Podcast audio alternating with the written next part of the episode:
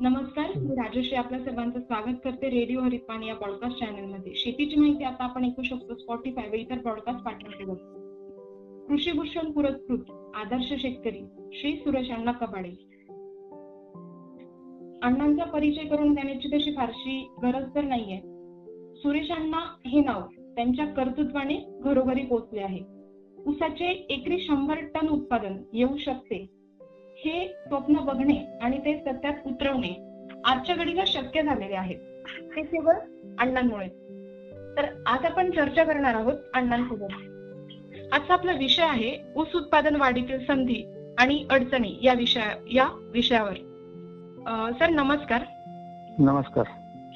आपण वेळात वेळ काढून आम्हाला आज वेळ दिला तुमच्या बिझी बिझी शेड्यूल मधून आम्हाला वेळ दिला त्याबद्दल धन्यवाद सर. सर माझा पहिला प्रश्न असा आहे राज्यात जवळपास सर्वच विभागात ऊस लागवड केली जाते तर हमी. भावाची खात्री असल्या कारणाने शेतकरी या पिकास पसंती देतात मात्र हो. विभागवार वर्गवारी केल्यास ऊसाच्या प्रति एकर उत्पादनात मोठी तफावत जाणून येते यामागे हो. कोणती कारणे असू शकतात असं आपणास वाटतं त्यामध्ये सर्वात महत्वाचं कारण म्हणजे अजून बऱ्याचशाच भागामध्ये जे ऐंशी नव्वदच्या दशकामध्ये आपण ऊसाची शेती करत होतो त्याच पद्धतीनं आजही चालू आहे. म्हणजे एकरी जवळजवळ सव्वाशे दीडशे मुळे एक एकर लागण्यासाठी वापरणं सरीतला अंतर अडीच तीन फूट ठेवणं बियाणं चांगल्या क्वालिटीचं न वापरणं पूर्व मशागत चांगली न करणे पीक फेरपालट न करणे सातत्यानं ऊस काढून ऊस ऊस काढून ऊस. आणि त्याच्यामध्ये जर सुधारणा करायची असेल तर आपल्याला जुन्या ज्या पद्धती आहेत त्याचा बदल केला तर निश्चित आपण ऊसाच्या उत्पादनामध्ये आपली वाढ होऊ शकते. अच्छा. सर माझा पुढचा प्रश्न असा आहे ऊस उत्पादन वाढीसाठी लागवडीचे अंतर किती महत्त्वाचे आहे? फार महत्त्वाचे आहे. कारण पूर्वी ज्यावेळी आम्ही अडीच तीन फूट ह्या अंतरावरती ऊसाची शेती करत होतो. त्यावेळी एक मर्यादा यायची. म्हणजे अंतर कमी असल्यामुळं काय व्हायचं? एक तर ऊसाला वजन चांगले यायचं नाही ऊसाला जाडी यायची नाही. आणि ऊस तोडणीच्या वेळी भरपूर ऊस त्यातले बरेचसे अन्नवंश खाऊन परत मरून जायचे. हं, हं, हं. आणि संख्या त्यावेळी कमी पडायची. अच्छा. हा. त्यामुळं मी अडीच तीन फुटावरून परत साडेतीन फुटावर गेलो. तर मी एकरी शंभर टनासाठी भरपूर प्रयत्न केले होते. अच्छा पण मला काय शेवट साडेतीन फूट अंतरावरती एकरी सत्तर टनापर्यंत गेलो. त्याच्यानंतर काय मला पुढे जाता आलं नाही. आणि मग ज्यावेळी दोन हजार पाच साला पहिल्यांदा मी साडेचार फुटे अंतरावरती ऊसाची शेती केली. त्यात पूर्वीच्या पद्धती सगळ्या बदलल्या एक डोळा पद्धतीनं लावण केले. लावण करत असताना करेक्ट साडेचार बाय दोन अंतरावरती मार्किंग करून लावण केले. खताचे डोसे सगळे माती ऍड केले. हिरवळीच्या खताचा वापर केला. ऊसाला ग्रोथ प्रमोट वेगवेगळ्या टॉनिक्सचे फवारणी केल्या त्याला. पाचट काढले त्याचे. संख्या नियंत्रण केलं. आणि मग पहिल्यांदा मला साडेचार फूट अंतरावरती जे माझं एक स्वप्न होतं की एक वेळा का होईना आपल्याला एकरी शंभर टन निघायला पाहिजे. आणि मग ते पहिल्याच वर्षी साडेचार फूट अंतरावरती मला ते साध्य झालं. आणि त्यानंतर सातत्यानं दोन हजार पाच सहा पासून.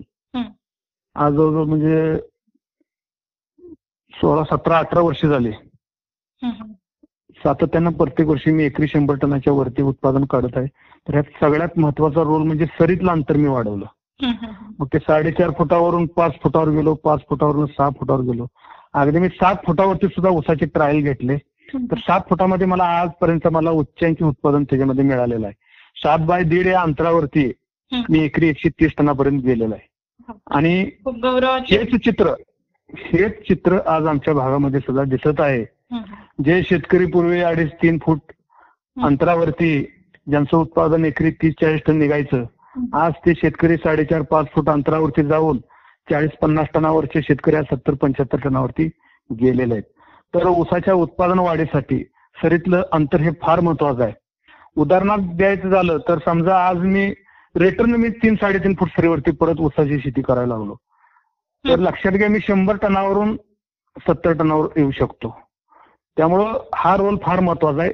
कमीत कमी साडेचार फूट अंतर पाहिजे. आणि मग शेतकरी काही शेतकरी असं करतात की सरीतलं अंतर वाढवत असताना सुद्धा मग साडेतीनच्या ठिकाणी चार फुटाच्या सऱ्या पाडतात.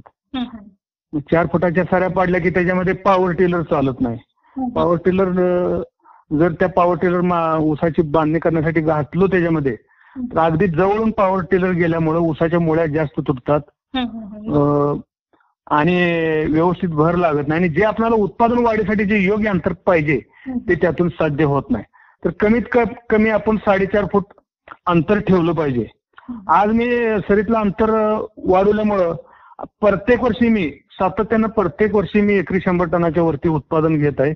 आणि हे घेत असताना एखाद्या क्षेत्रावरती न घेता टोटल प्रत्येक वर्षी माझं जितकं क्षेत्र असतं ते संपूर्ण क्षेत्र मी एकरी शंभर टनाच्या शंभर टनाच्या वरती त्याचं उत्पादन काढतो.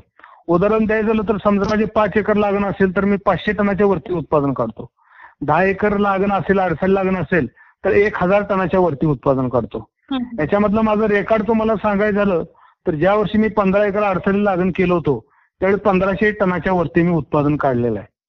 तर आपणाला ह्या ज्या जुन्या पद्धती ज्या आहेत त्या सगळ्या बंद केल्यानंतर निश्चितपणे ऊसाच्या उत्पादनामध्ये वाढ होते. आज आमच्या ह्या आष्टा विभागामध्ये भरपूर शेतकरी आज एकरी शंभर टनाच्या वरती गेलेले आहेत. दोन वर्षामध्ये आमच्या राजाराम बापू कारखान्याला ज्यावेळी सर्व्हे झाला अं, ऊसाच्या उत्पादनाबद्दल तर एकाच कारखान्याला तीन हजार शेतकरी ही शंभर टनाच्या वरती गेले होते. अरे वा. विचार केला तर मला वाटतं हे एक गिनीज बुकामध्ये नोंद घेण्यासारखं आहे. हो तर आज बरेचसे शेतकरी इथं आता कोणाला शंभर टनाचं नवल वाटत नाही. आता ते त्यांचे म्हणजे उत्पादन काढण्याची भूक वाढत गेलेली आहे. आता शंभर टनाचा शेतकरी म्हणतो माझा सव्वाशे टन कसा निघेल? आणि काही शेतकरी आता सव्वाशे एकशे तीस टनच्या आसपास आज चाललेले आहेत. तर आपल्याला ह्या रुंद सरीचं हे महत्त्व जाणून आपण सरीतलं अंतर निश्चितपणे हे वाढवलं पाहिजे. हो सर म्हणजे सांगली सोलापूर हा जो एरिया आहे तर फक्त याच एरियामध्ये हे ऊसाचं उत्पादन वाढले वाढण्याची एक पहिल्यापासूनच हे चालत आलंय. पण जर आपण बाकीच्या महाराष्ट्रातल्या बाकीच्या एरियातला जर विचार केला आता मी स्वतः जळगावची आहे. तर. जळगावमध्ये आता ज्या आमच्या कारखान्याच्या आजूबाजूला ज्या पण ऊसाची लागवड होते तर आमचा ऊस कधीच पन्नास टनाच्या वरती आजपर्यंत गेलेला नाहीये. तर तुमच्या एरियामध्ये फक्त हा बदल जाणून आलेला आहे तर अजून बाकीच्या शेतकऱ्यांना काय सांगाल सर? बाकीच्या शेतकऱ्यांना तेच सांगतो मी. एक तर पहिल्यांदा तुम्ही सरीतलं अंतर वाढवा. कमीत कमी साडेचार फूट अंतर करा. म्हणजे त्याच्यामध्ये कारण ज्यावेळी तुम्ही सरीतलं अंतर वाढवता त्यावेळी ऊसाची जी बांधणी आपण करतो ते बैलाच्या साहाय्यानं करता येत नाही. तिथं पॉवर टिलरनच ते बांधणी करावी लागते. कारण अंतर वाढल्यामुळं ते ऊसाच्या बेटामध्ये जी माती पॉवर टिलरनं उडून पडत असते ते आपल्या बैलाच्या साहाय्यानं मर्यादा येते त्याला. आणि अंतर वाढवल्यानंतर बाकी तुमचं उत्पादन सुद्धा वाढणारच आहे. हा आणि त्यामुळं एक तर सरीतलं अंतर तुम्ही वाढवलंच पाहिजे. पूर्व मशागत चांगली झाली पाहिजे. कमीत कमी दोन नांगरेट्या झाल्या पाहिजेत. म्हणजे रानाची तालीम झाली पाहिजे. आपण कसं म्हणतो पैलवान. झाली जमीन. तर अशा पद्धतीने जमिनीची तयारी केली पाहिजे. ठराविक ऊसाची चार पिकं घेतल्यानंतर एखाद्या वर्षी तुम्ही पीक फेरपालट केलं पाहिजे. आता हा म्हणजे चार पिकं ऊसाची सलग घेतल्यानंतर एखाद्या वर्षी तुम्ही केळी हळद ह्या नगदी पिकाची तिथे निवड करा. ही नगदी पिकं का निवडायची? पीक फेरपालटीला तर किमान त्याचे ऊसा एवढे पैसे होतात आणि काही वेळा रेट चांगले मिळाले तर ऊसापेक्षा सुद्धा जास्त होतात. आणि त्याच्या बेवडमध्ये ऊस आपला चांगला येतो. म्हणजे शेतकऱ्याची मानसिकता कशी असते? विश्रांती देत असताना त्यांना ऊस बंद करायची त्यांची मानसिकता होत नाही. तर त्यावेळी त्यांना ऊसा एवढे पैसे मिळणारे जर आपण पीक निवडले नगदी तर निश्चित त्यांना त्याचा फायदा हो- होऊ शकतो. आणि काही जमिनी अशा असतात की तिथं आपण ही नगदी पिकं घेऊ शकत नाही. म्हणजे तुमची पाणी साठणारी भारी जमीन असेल सातत्यानं पाण्याचा निचरा कमी होणारा कमी असेल पाणी साठून राहणारं क्षेत्र असेल. तर अशा ठिकाणी मग आपण ज्यावेळी पीक फेरपालट करणार आहे त्यावेळी ही नगदी पिकं न घेता. त्या ठिकाणी आपण सोयाबीन आणि हरभरा ही पिकं आपण त्या ठिकाणी घेतला तर त्याचा सुद्धा आपल्याला चांगला फायदा होतो. सर आपण म्हटलात की हिरवळीची खते वापरली गेली पाहिजे. तर कोणत्या खतांचा हिरवळीच्या कोणत्या खतांचा आपण यामध्ये वापर करू शकतो? हिरवळीसाठी ताग आहे ढ्यांच्या आहे. एकतर हिरवळीची खतं घेतल्यामुळं आपले जमिनीमधलं क्षार कमी होतं सेंद्रिय स्वरूपातला नत्र मिळतो. ऑर्गॅनिक कार्बनमध्ये वाढ होते जमीन भुसभुशीत होते उपयुक्त जीवाणूची वाढ त्याच्यामध्ये होत असते आणि जमिनीचं पेज सुधारतं. संपूर्ण जमिनीला एक चांगली ऊर्जा त्याच्यामधून आपणाला मिळतं. त्यामुळं जिथं शक्य आहे तिथं हिरवळीचे पीक घेऊन सुद्धा आपण ऊसाचं पीक घेऊ शकतो. आणि आपण म्हटल्याप्रमाणे संजीवके कोणती आणि कधी वापरली जावीत यामध्ये? आता बरेचसेच ग्रोथ प्रोमोटर्स आहेत. जे सिक्स बी आय बी वगैरे आहेत. किंवा आणखीन काही कंपन्यांचे वेगवेगळे अजून काय काय आहेत. ते तज्ञांचा सल्ला घेऊन त्याचा वापर करावा त्यांनी. त्याचा सुद्धा फायदा होतो. अच्छा. अण्णा माझा पुढचा प्रश्न असा आहे ऊस उत्पादन वाढीसाठी लागवडीचा हंगाम कितपत परिणाम घडवून आणू शकतो? लागवडीचा? हंगाम. हा अतिशय चांगला प्रश्न आहे. तुमचं जर टार्गेट जास्त असेल. तर आपण आडसाली लागण केलं पाहिजे. म्हणजे जुलै ऑगस्टमध्ये ऊसाची लागण केलं पाहिजे ज्याला आपण आडसाली लागण म्हणतो. आडसाली लागण केल्यामुळं काय होतं? तुम्हाला जवळजवळ तीन महिने तुम्हाला ज्यादा ऊसाला मिळतात. आणि त्यामुळं तो आडसाली ऊस नोव्हेंबर डिसेंबर जे सुरू लागणे असतात किंवा पूर्व हंगामी लागणे असतात त्याच्या तुलनेत त्याला दिवस जास्त मिळतात जास्त दिवस मिळाल्यामुळं तुमच्या ऊसाची वाढ ही जास्त होते त्यामुळे तुम्हाला उत्पादन जर जास्त घ्यायचं असेल तर तुम्ही आडसाली ऊसाचं नियोजन केलं पाहिजे आणि पूर्व हंगामी किंवा सुरू जर आपण त्यावेळेला लागवड केली तर अं, त्या हम्म. उत्पादनावर काही परिणाम होऊ शकतो का? अं, आडसाली इतकं उत्पादन आपल्याला मिळणार नाही. किती जरी प्रयत्न केला तर शेवटी तुम्हाला दिवस जास्त मिळालेले असतात. आणि ऊसाचं कसं शास्त्र आहे? एका आठवड्याला तुमचं जर नियोजन चांगलं असेल तर एका आठवड्याला एक ऊसाची कांडी वाढत असते. म्हणजे तीन महिने ज्यादा मिळाले म्हणजे जवळजवळ तिथं बारा कांड्या ऊसाला तुम्हाला ज्यादा मिळाल्या. आणि ते तुम्ही कमी दिवसामध्ये तेवढं ते वाढ आणू शकत नाही तुम्ही. बरोबर. माझा पुढचा प्रश्न असा आहे ऊस उत्पादन वाढीसाठी ड्रीप इरिगेशन सिस्टीम चे काय महत्त्व आहे आणि त्यामुळे काय फायदे होऊ शकतात? आमच्या भागात कसं आहे सर ड्रीप इरिगेशनचा वापर खूप कमी होतो. मोकाट पद्धतीने पाणी जास्त दिलं जातं. आणि याच्यामध्ये काय होतं मोकाट पद्धतीने पाणी दिलं गेल्यामुळे लाईटचा एक इश्यू असतो की कधी लाइट येईल कधी नाही येणार किंवा हो. मॅन पॉवरचा प्रॉब्लेम असतो. अं, ते हो. जास्तही प्रमाणामध्ये एक्सेस वॉटर पण कधी कधी होऊ शकतं. तर ड्रीप इरिगेशनचा ऊस उत्पादनामध्ये काय फायदा होऊ शकेल? ड्रिप इरिगेशनचा अतिशय मोठा उपयोग होतो. जे मी माझं एकरी एकशे तीस टन उत्पादन निघालं. त्याचा फायदा काय झाला मला? आपण शेवटच्या क्षणापर्यंत ड्रिपद्वारे ऊसाला खत सोडू शकतो त्यामुळे ऊसाची वाढ ही जास्त वाढत जाते. आणि त्याचबरोबर आज काळाची गरज आहे पाणी कमी पाण्यामध्ये आपल्या ऊसाची शेती करणं गरजेचं आहे. पूर्वीची जी सोड पद्धत होती वाकुरी पद्धत साखळी पद्धत होती मोकाट पाणी द्यायचे. म्हणजे पाणी उलटून अक्षरशः शेजाऱ्याच्या पिकात गेल्याशिवाय त्या शेतकऱ्यांना समाधान व्हायचं नाही. हो. तुम्ही जास्त पाणी दिला की उत्पादन जास्त निघतं. हे एक जी मानसिकता आहे ते कुठं तर बदलण्याची गरज आहे. आज ड्रिप चा वापर करून आपण कमी पाण्यामध्ये फ्लडने जे पाणी देतो पाट पाणी जे देतो त्याच्यापेक्षा कितीतरी पटीनं आज आपण त्या उत्पादनामध्ये वाढ करू शकतो. आज महाराष्ट्रामध्ये तुम्ही काही ऊसांचे रेकॉर्ड बैठला जे सव्वाशे तीस एकशे तीस एकशे चाळीस दीडशे प्लस वगैरे जे गेलेले आहेत ते सगळे हे ड्रिप वरले शेतकरी आहेत. आणि हे ड्रिप असल्यामुळे तुम्ही उत्पादन तुमचं जे लक्ष आहे तिथपर्यंत तुम्ही जाऊ शकता. आणि शेवटी पाणी पाण्याची बचत झाली. आणि तुमच्या जमिनीमध्ये अति मोकाट पाणी देऊन जे जमिनी आज खराब होत चाललीत जमीन सुद्धा तुमची सुधारण्यास मदत होणार आहे. आज आमच्या भागामध्येच मोकाट पाणी सोडून तीन हजार एकर क्षेत्र हे. कंप्लीट हे क्षारपड झालेलं आहे. हो. त्यामुळे ड्रीपवर शेती करणे ही ही काळाची गरज आहे. बरोबर. सर तसंच ऊस उत्पादन वाढीसाठी खत नियोजन कसे करावे? आता खत नियोजन करत असताना एकतर आपल्याला पहिलं आपल्या जमिनीचं आरोग्य तपासलं पाहिजे. हा हा. आरोग्य म्हणजे काय? आपण पहिल्यांदा ते माती परीक्षण केलं पाहिजे त्याचं. म्हणजे माती परीक्षण केल्यानंतर तुम्हाला कळेल आपल्या जमिनीचा पीएच किती आहे क्षारता किती आहे त्याच्यामध्ये एनपीकेचं प्रमाण किती आहे. तुमचं मायक्रोन्युट्रन्स जमिनीमध्ये किती अवेलेबल आहेत. आणि मग ते सर्व पाहून मग आपण त्या ऊसाला त्या पद्धतीनं मग आपण एक शेड्यूल तयार करून त्याला देऊ शकतो ऊस उत्पादन वाढीच्या दृष्टीनं. आणि जर आपण माती परीक्षणच नाही केलं. तर मग अंधारात तीर मारल्यासारखं आहे ते. म्हणजे त्याचा काय उपयोग नाही. माती परीक्षण हे करणं गरजेचंच आहे. किंवा एक चार वर्षात न का होईना एक वेळ आपण माती परीक्षण केलं पाहिजे. म्हणजे आपणाला सुद्धा कळतं की आज आपली जमीन सुधार सुधारणा होत आहे. की जमीन आपली खराब होत चाललेली आहे. त्यामुळे माती परीक्षण हे करणं अतिशय गरजेचं झालेलं आहे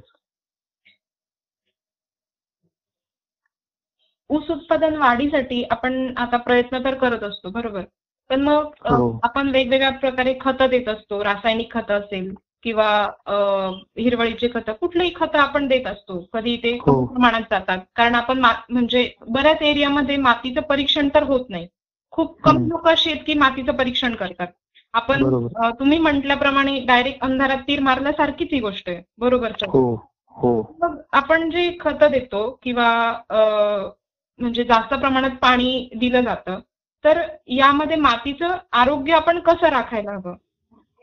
एक तर सर्वात महत्वाचं म्हणजे ज्या ऊसाचे पाचट जाळले जातात ते. पहिल्यांदा बंद केलं पाहिजे. तुमच्या जमिनीचे जर आरोग्य सुधारायचं असेल तर आपणाला हे फुकटमध्ये उपलब्ध होतं आपल्या शेतामध्ये. हो. आणि आपण त्याला काडी लावत असतो. वैयक्तिक मी दोन हजार पाच पासून सातत्यानं प्रत्येक वर्षी पाचट ठेवत आलेलो आहे. आणि पाचट ठेवण्याआधी ज्यावेळी मी पहिल्यांदा माझ्या जमिनीचं माती परीक्षण केलेलं होतं त्यावेळी माझ्या जमिनीचा पीएच हा साडेआठ पर्यंत गेलेला होता. आणि ऑर्गॅनिक कार्बन हा पॉईंट तेहतीस पर्यंत इतका खाली आलेला होता.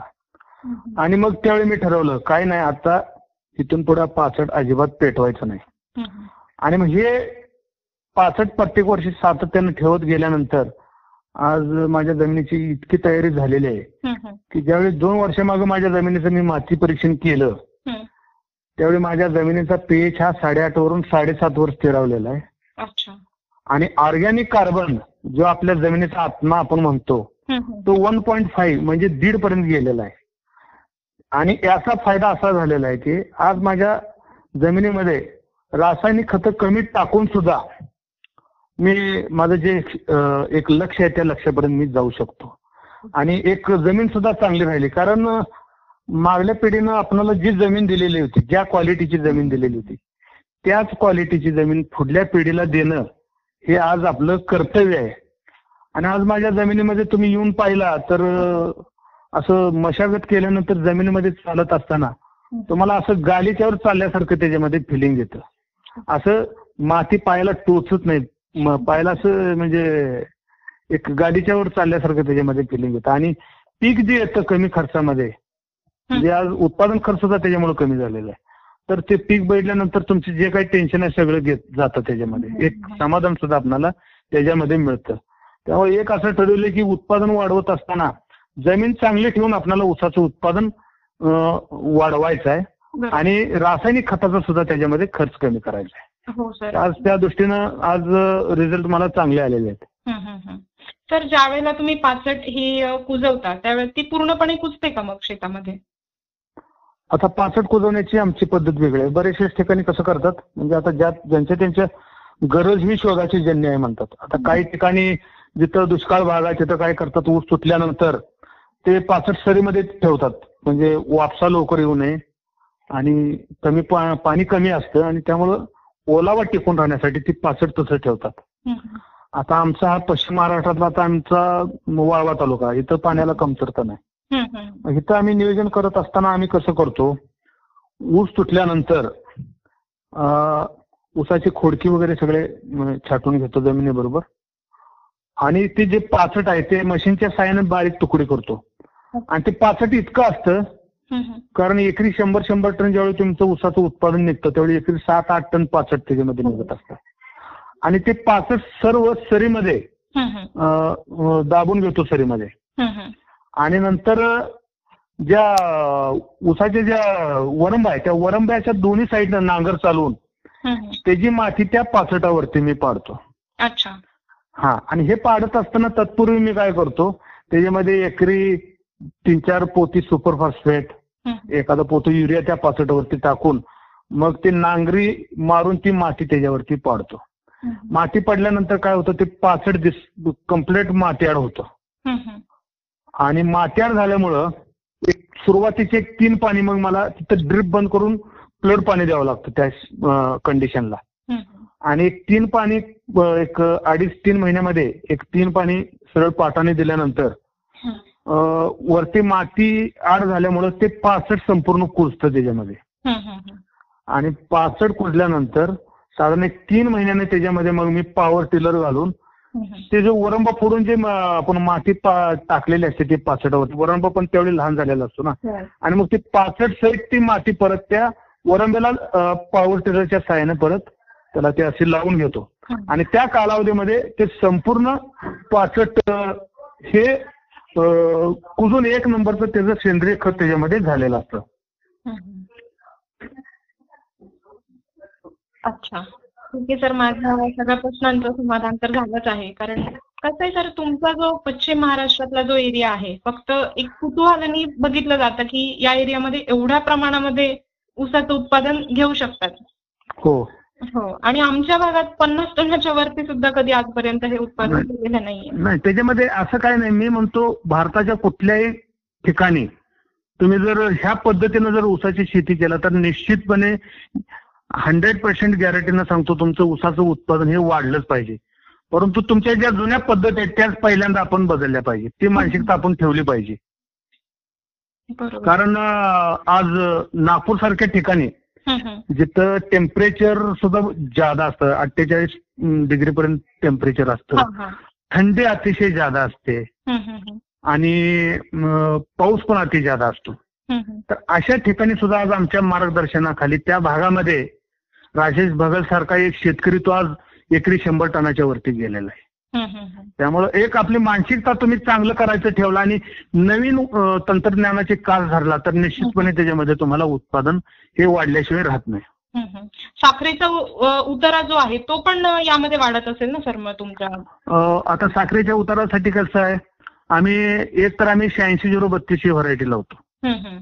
एक त्याला साखर उतारा चांगला आहे. हो बरोबर. आणि दुसरं काय आहे, आज अ, ऊसाच्या उत्पादनामध्ये जे काय रेकॉर्ड झालेले आहेत उत्पादनाचे हे सगळे शहाऐंशी झिरो बत्तीस या जातीचे झालेले आहेत. हो अतिशय गुन्हे आणि चांगली जात आहे. आतापर्यंत आमच्या भागामध्ये ते जे साखर उतारा वाढतो एक तर काय आमच्या हा वातावरणाचा पण इकडला गुण आहे की सांगली कोल्हापूर ह्या पट्ट्यामध्ये साखर उतारा जास्त असतो.